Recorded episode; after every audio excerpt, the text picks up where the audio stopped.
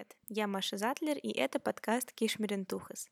Подкаст, в котором мы пытаемся понять, что значит быть евреем. Слушайте нас в Apple подкастах, Яндекс Музыке, Кастбоксе, Spotify, Саундстриме и на Google подкастах. Ставьте звездочки и лайки и оставляйте отзывы, где бы вы нас не слушали. Это помогает продвигать подкаст и найти новых слушателей. А еще у подкаста есть группа ВКонтакте и чат в Телеграме, где можно посмотреть, как я делаю подкаст и напрямую со мной поговорить. Переходите по ссылкам в описании.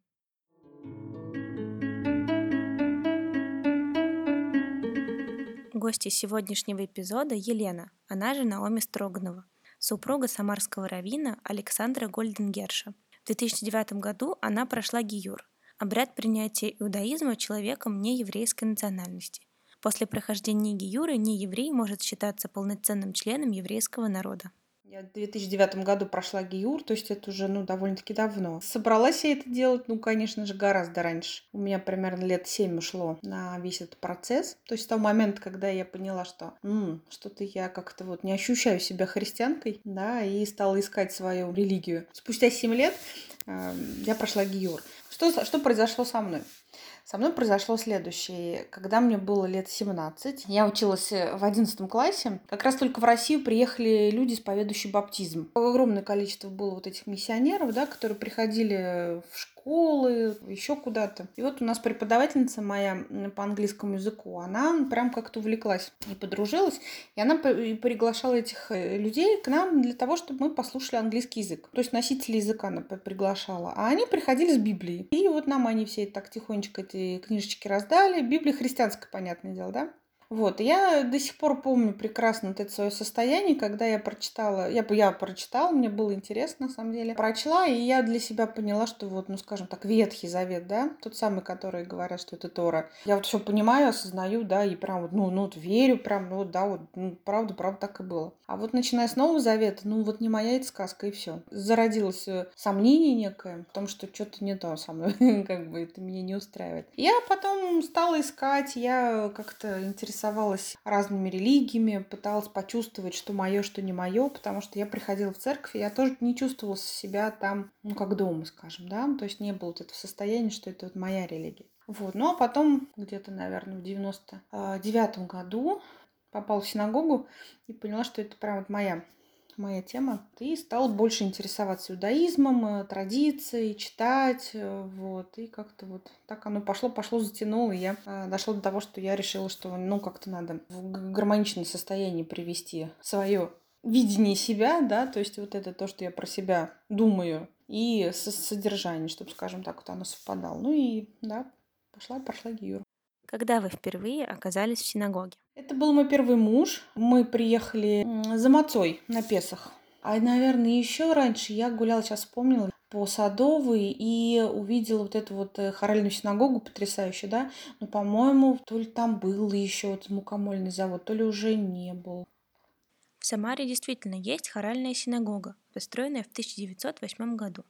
В советское время коммунисты размещали в здании дворец культуры и даже хлебзавод. В 1994 году синагогу вернули еврейской общине, но реставрационные работы ведутся до сих пор. Еще на меня, наверное, повлияло, по-моему, в 10 классе я училась. В период 16-17 лет мы приехали классом смотреть э, поминальную молитву, спектакль. И потрясающий был спектакль, конечно же. На заднем фоне там вот э, на сцене играл ансамбль Алия. Клейзмерская музыка, в общем-то, и это потрясающе.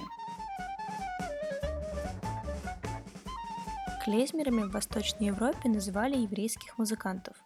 В первой половине XX века, особенно в юго-западных регионах Российской империи, клезмерская музыка оказала влияние на русский городской романс, а также на блатную песню.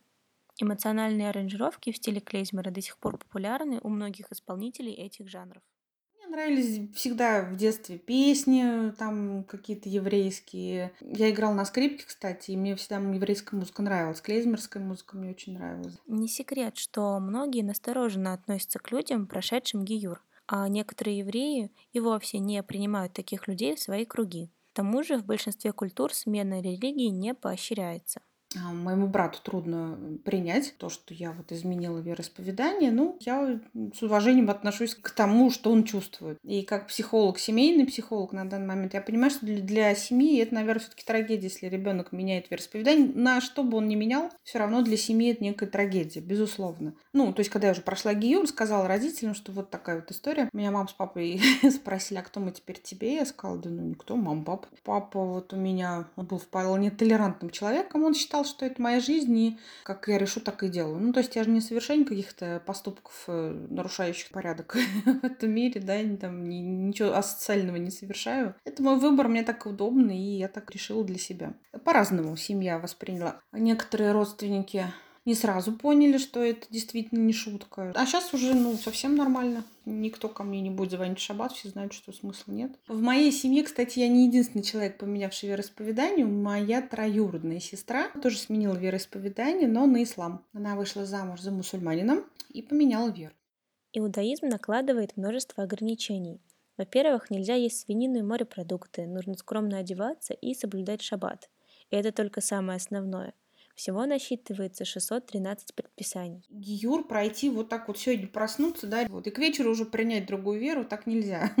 То есть э, проходят годы. Ты, конечно же, прежде чем проходишь гиюр, да, примериваешь на себя те или иные традиции, то или иное соблюдение, примеряешь на себя тот образ жизни, который, ну, так или иначе диктует новые веры. Могу про себя сказать, что мне комфортно, потому что я из тех людей, которые нормально воспринимают правила. Чтобы пройти гиюр, для начала нужно много учиться и читать религиозную литературу. Затем необходимо получить разрешение от равина, а потом и от суда, состоящего из трех судей раввинов. После этого женщина окунается в микву, специальный бассейн, а мужчина перед этим еще делают обрезание. Все люди, прошедшие гиюр, получают свое еврейское имя.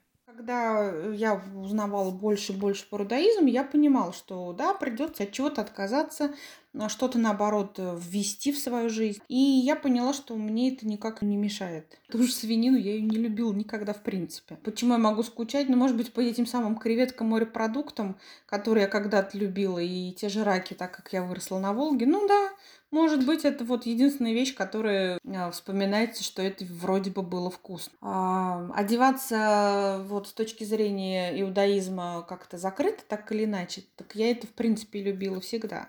У меня всегда была проблема там на пляже как-то Э, раздеваться, там, э, носить мини-юбки. Я их не носила даже там в совсем юные годы. Ну, почему-то я вот этого не любила. Вот, поэтому мне, мне комфортно. А относительно запретов, например, тот же шаббат, да, я отношусь немножко по-другому. Я считаю, что это круто, когда я могу не разговаривать на рабочие темы. То есть я могу выключить телефон или даже порой не выключу, ну как, забуду выключить, мне никто уже не звонит, все понимают, что я трубку не возьму. И так хорошо и тихо от суеты, ну, взрослой жизни уже, да, когда много много, людей, так или иначе, вокруг тебя хотят э, часть тебя получить неким образом, да, а в субботу я могу это ничего не делать. Кайф получить, я не знаю, что свободный день от того, чтобы не готовить в этот день. Ну, то есть я в пятницу готовлю, естественно, в субботу я просто открываю холодильник и понимаю, как все вкусно. Когда у меня друзья спрашивают, а на что похож шаббат? Я говорю, ну вспомни 1 января. Я говорю, не, ну это круто, открываешь холодильник, а там, там эти горы салаты, да, там торт, я не знаю, что это горячее, ты просто вот это ешь, и ты вот, я говорю, вот у нас каждую субботу, и это здорово. В общем, вот так, поэтому я стараюсь искать какие-то радостные моменты и на, на них ориентироваться. Что можно посоветовать человеку, который хочет пройти гиюр? То же самое, найти равина или рабанит, да, с которым будет комфортно приходить, общаться, потому что это человек, которому ты так или иначе доверяешь, нечто такое вот сокровенное. Человек, который встает на путь соблюдения, идти по этому пути тоже маленькими шагами. Все изменения должны быть по чуть-чуть, они должны быть естественными. У людей, которые родились евреями, много общей боли. У народа долгое время не было своей земли, что повлекло притеснение и даже геноцид. Я решила спросить у Елены, чувствует ли она сопричастность не только к религии, но и к целому народу. Да, это интересный момент. А, я ощущаю довольно-таки остро. Конечно же, я понимаю, что не в той мере, как э, человек, который родился евреем, да, и у которого там из поколения в поколение передаются истории какие-то, и вообще вот эта боль, она такая вот э, живая, скажем, да. Но тем не менее для меня, например, э, эта история про Холокост, она совершенно близка. Почему? Потому что у меня есть ребенок. Я прекрасно понимаю, что перенесись мы несколько десятков лет назад, и я и мой сын были бы, ну, мой сын-то уж точно, он должен был бы э, находиться по ту сторону колючей проволоки. Поэтому для меня это болезненная тема, безусловно. А еще могу сказать следующее, что э, тема концлагерей в нашей семье, э, пусть не еврейской, но она тоже тема. Объясню почему. Мой дедушка, э, отец моей мамы, он был из тех, кто освобождал концлагерь э, в Польше. Как-то в семье такая история, что он Освенцим освобождал. Но мне кажется, что он не Освенцим освобождал, а какой-то другой. Я даже его как-то находила, потому что в Польше было огромное количество лагерей. И я понимаю, что, ну как не то, что понимаю, я иногда даже пытаюсь представить, что пережил мой дед, попав, в общем, на территорию вот этого, как это можно назвать, заведения, да, а, и что он там мог испытать вообще просто в шоке. Там там была очень интересная история. Мой, мой дедушка из села, под Самарой он родился. И он, когда поступил на территорию лагеря, он говорит, что ему навстречу бежал какой-то старик, седой совершенно худой старик, и кричал «Вася, Вася!» Его Василием звали моего деда. Он совершенно обалдел от того, что как бы, ну, кто его тут может знать, Польша, да, а потом выяснилось, что это его ровесник. Ровесник вообще, он из села, из его же. То есть он такой же мальчишка, как мой дед. Ну, сколько там дед мой был? Там, ну, 20, там чуть-чуть с небольшим. То есть от жизни вот в концлагере он посидел и постарел. Вот, а так, что мой дедушка его не узнал. Поэтому с концлагерями, конечно же, вот перекликается. Я даже иногда думаю, что, может быть, вот эта история с моим дедом, который а, принял вот эту боль на себя людей, да, и как-то он ее пережил. Это, может быть, вот я его внучка стала поэтому психологом. Как так получилось, что вы стали женой Равина? Раф Александр ранее был в Самаре. Он был помощник Равина какое-то время. Потом у него так получилось, что он развелся и, в общем, ну, дальше работал. А через какое-то время так получилось, что жена предыдущего Равина Самары Раф Моше, Эстерина, когда я уже разводилась, она сказала, что а вот у нас есть жених, тебе надо замуж выходить. Я считаю, сказала, да какой ужас, что, какой, где я, где Равин, да, да не может быть вообще такого, нет. Она говорит, ну нет, нет, в общем. Ну и как-то тему мы закрыли. Потом мы встретились на празднике, как-то стали общаться. Ну и потом решили, что, наверное, да, история интересная, надо пожениться.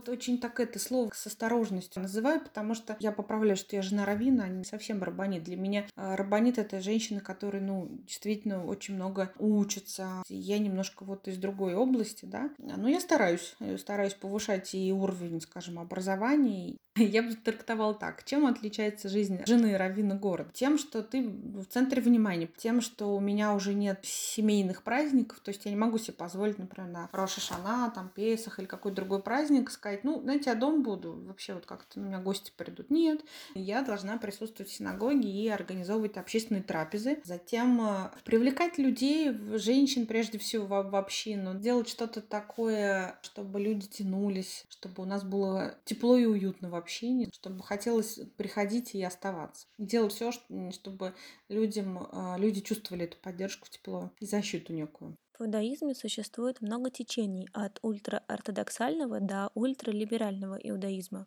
Они различаются, например, строгостью обычаев и одежды, которые носят раввины. В Самаре есть две разные синагоги, и Елена рассказала, как евреи выбрать свое место. Действительно, у нас э, две синагоги, два направления. У нас два раввина и оба главные, это правда. Надо сказать, что синагога на Чапаевской, которой руководит Раф Шлома Дойч, она старая, уважаемая, и надо отдать должное семье Дайчей. Они огромную роль выполняют для города. Они построили огромную инфраструктуру еврейской жизни, от детского садика и много чего для взрослых. И вторая синагога, второе направление, это вот Литваки, да, та синагога, которой руководит мой муж. Обе синагоги, нужно сказать, что они ортодоксальные все ровно одинаковое. Сказать ли, что мы ладим или не ладим или враждуем, нет, это не так. Каждый занимает свою территорию. Есть а, люди, которые с удовольствием, с уважением и с радостью приходят именно к Равину Шлома, потому что он их устраивает. А есть другие, которые приходят в синагогу к моему супругу, потому что он их как Равин устраивает. Равин все-таки это человек, и а, работа у них тоже такая направленная на людей, направленная на, на общение. Поэтому, конечно, каждый выбирает себе тех раввинов, которые, ну, скажем так, их э, слова в душе отзываются. Чем больше выбор, тем, мне кажется, больше возможностей. Допустим, я нашла свою синагогу и хочу стать ближе к вере. Что мне нужно сделать и к кому обратиться? Я думаю, что имеет смысл немножко послушать здесь, немножко послушать там и выбрать что-то свое. Потому что действительно есть нюансы, как я уже говорила. Вот в Хабаде, насколько я понимаю, акцент а, на чувства, на эмоции, что-то такое вот, да. У литваков больше акцент на разум, на логику. Есть нюансы в подаче материала, когда обучаешься. Поэтому, да, вот прийти можно туда, здесь послушать, сказать, мне здесь нравится. Или там как-то, ну, нравится, но, может быть, не очень. Потом пойти в другое место, сказать, ну, вот да. Да, послушать себя, прям почувствовать сердце. А может быть, действительно, раввина послушать. Почувствовать, кто мой раввин. То есть, вот, да, слова этого человека мне как-то отдаются в сердце, импульс какой-то дают. Синагога и церковь выполняют разные функции. Если в церковь люди приходят только молиться, то синагогу можно считать неким культурным центром для евреев. Там учатся, отмечают праздники и готовят еду для особых случаев. А у нас в синагоге можно много чего. Можно, ну, во-первых, мы делаем халы. Это прям чудесная история такая. То есть это волонтерский проект, да. Как бы женщины собираются, и мы делаем тесто, и действительно оставляем много теста для общины, чтобы халы были на шаббат. Общаемся. То есть такой женский клуб. Во время твоего, пока мы там пьем чай, мы можем и кино посмотреть, и психологией позаниматься, если уж и прям очень кому-то хочется, да, там это есть запрос, там что-то, прости, урок какой-нибудь можно послушать. А, как правило, я мой муж прошу, ну, иногда и сама так сижу, готовлюсь, в общем, чтобы что-то такое путевое провести. Что может быть еще? Подростки у нас, кстати, в воскресенье решили собраться, сделать кулинарный такой мастер-класс. Будем с ними шакшуку делать. Что еще может быть в синагоге? Кино мы можем посмотреть спокойненько. Но опять-таки, это мы говорим все не про молельный зал, да, у нас там есть молельный зал, где действительно только молятся и проводятся занятия. Праздники мы там отмечаем все те же, да, вот. А второе помещение, которое у нас может использоваться как столовый, как учебный зал, вот там, да, уже какие-то экшены мы проводим. Помимо религиозной деятельности, Елена практикующий психолог, который, естественно, работает не только с евреями. Мне стало интересно – как совмещать два таких разных дела. Я, кстати, долго пыталась понять, не сошла ли я с ума, скажем, да, потому что реально вот здесь вот один человек, даже им другой, да, Наоми меня зовут в еврейском мире, и вот Елена Юрьевна, который практикующий психолог. Я потом услышала своего преподавателя, что сейчас речь идет о множественной идентичности, то есть человек действительно, вот, ну, который скажет, такая-то роль у меня, да, я там прекрасно, не знаю, там, журналист, например, да, и чувствую себя журналистом, действительно выполняет замечательно эту работу, а вот э, вечером он, например, любит выступать э, в барах петь и чувствовать себя певицей там или певцом. Поэтому меня как-то отпустило, и я стала понимать, что да, действительно, у меня две идентичности. Конечно, смешно, это не раздвоение личности никоим образом, а действительно две роли, в которых мне комфортно. И э, я всегда четко разделяю религиозные взгляды, религиозные какие-то ценности, мысли и психологию классическую, обычную. Более того, скажу, я совершенно против смешений в той же психологии разных стилей, подгона туда астрологии, эзотерики. Психолог может э, исповедовать то или иное вероисповедание, но это никак не будет, скажем, на, на психологию влиять, на направление деятельности. То есть абсолютно. Религия когда-нибудь мешала вашей работе? Нет, вот, к счастью, нет. Я в жизни часто ношу головной убор, беретку, да, у меня есть и парик для там торжественных выходов. Ну, я, правда, в жизни люблю берет носить. Меня периодически спрашивают, а что вы вот все время-то в шапке, вроде не тепло, не холодно. Я объясняю, что да, я исповедую а, ортодоксальный иудаизм, поэтому покрываю голову. Это был подкаст Кишмиринтухас. Не забывайте оставлять нам отзывы и оценки, для нас это очень важно. Скоро мы вернемся со вторым сезоном и постараемся обрадовать вас новыми форматами и героями. А еще поздравляю вас с Новым годом и Ханукой!